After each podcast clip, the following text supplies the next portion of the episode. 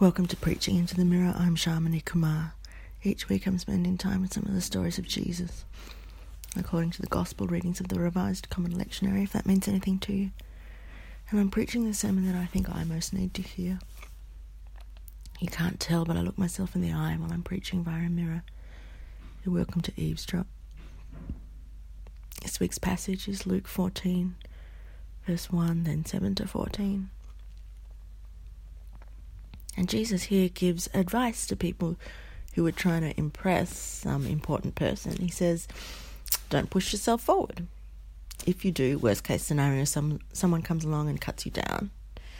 So instead, Jesus says, Be a bit self effacing. Best case scenario, someone notices you and elevates you. Which all sounds a bit, it all sounds a bit Machiavellian.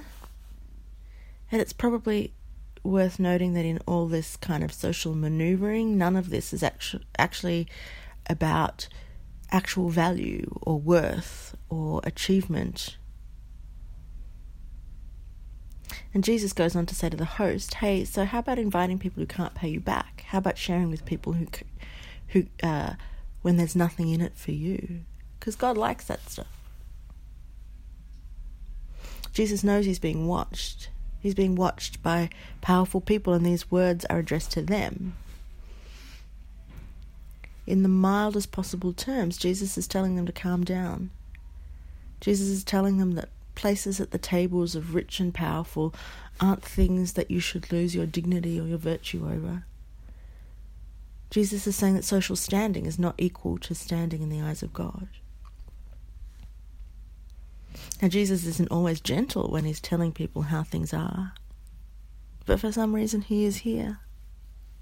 Maybe it's because he understands the pressures to perform, the the ways that we can get caught up in social status and and things that ultimately don't matter. And so he gently says, "You know, there's another way, right? What if you treated all this social climbing stuff like it wasn't that important? If it happens, it happens. If it doesn't, it's not that big a deal. And then Jesus says to the people with power, still pretty gently, He says, Hey, have you ever thought of doing this hospitality thing when there is nothing in it for you?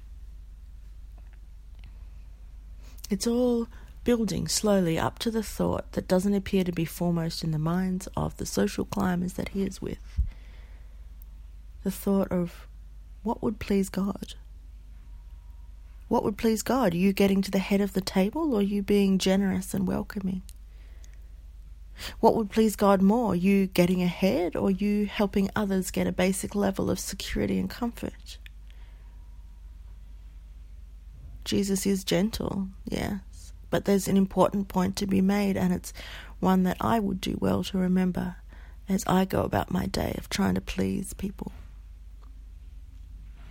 Amen.